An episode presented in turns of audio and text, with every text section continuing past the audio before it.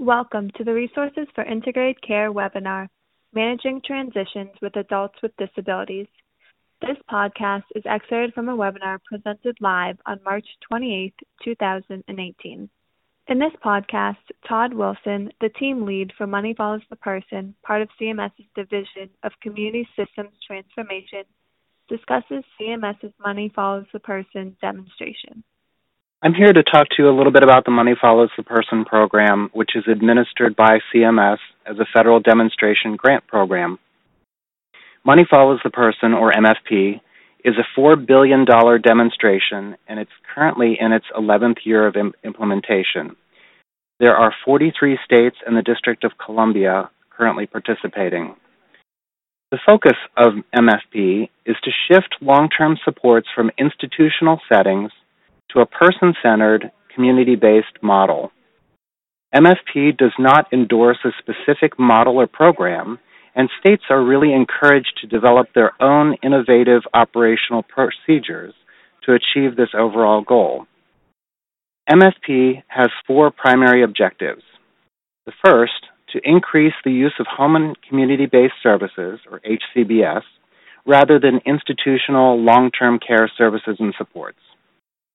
Second, to eliminate barriers and mechanisms that provide or res- prevent or restrict the flexible use of Medicaid funds to enable eligible individuals to receive long term care services and supports in the settings of their choice. Third, to strengthen the ability of state Medicaid programs to assure continued provision of HCBS to eligible individuals who choose to transition to a community setting. And finally, to ensure that procedures are in place to provide quality assurance for eligible individuals receiving Medicaid HCBS and to provide continuous quality improvement in such services. Next slide, please. The population groups that are served through MFP vary by state. However, may include persons who are older adults over 65, individuals with a physical disability, persons with an intellectual or developmental disability, and persons with mental illness. Overall, beneficiaries who are duly eligible comprise approximately 90% of individuals eligible for participation in MFP. As of December 31, 2016, over 75,000 people have transitioned from institutional care to home and community based services through Money Follows the Person. In 2016, data show that the majority of people transitioning had at least one physical disability, which represents approximately 40% of MFP participants. Older adults were next at 36%, and then persons with intellectual or developmental disability at 12%, and finally, people with mental illness at 9%. Next slide, please. In implementing MFP, we have collected data on what type of community setting individuals transition to. We understand that most participants choose to move to an apartment, about 40% choose to do that, or to a home either owned by the participant or a family member, which is about 38%. Other housing options include small group homes of four or fewer people, about 14%, and apartments in a qualified assisted living facility at 7%. Overall, almost half of younger adults with physical disabilities who transition from institutions tend to move to apartments. Next slide. Quality of life was another key component assessed for people who transition through, the, through Money Follows the Person.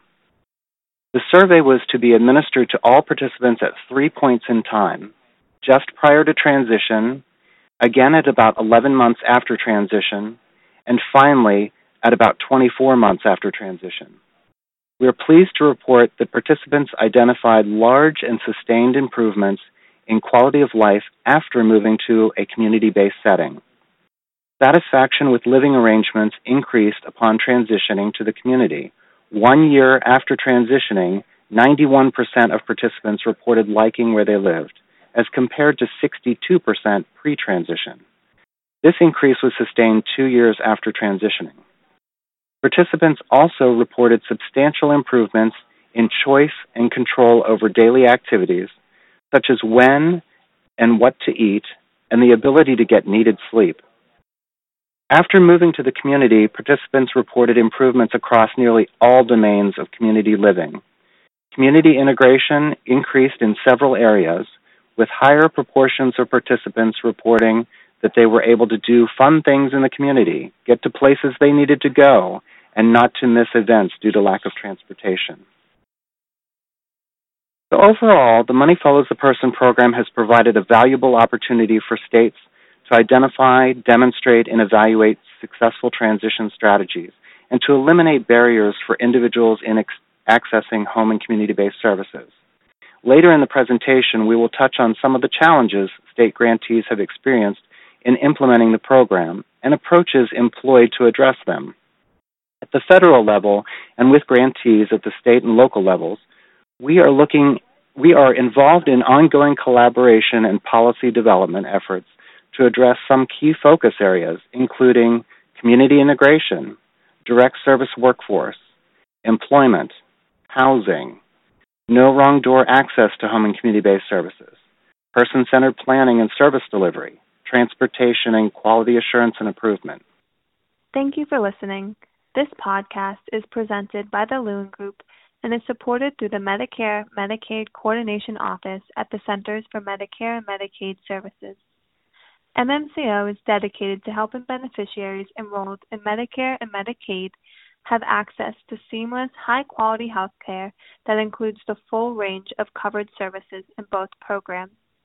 To support providers in their efforts to deliver more integrated, coordinated care, MMCO is developing technical assistance and actionable tools based on successful innovations in care models. To learn more about our current efforts and resources, please visit our website or follow us on Twitter for more details.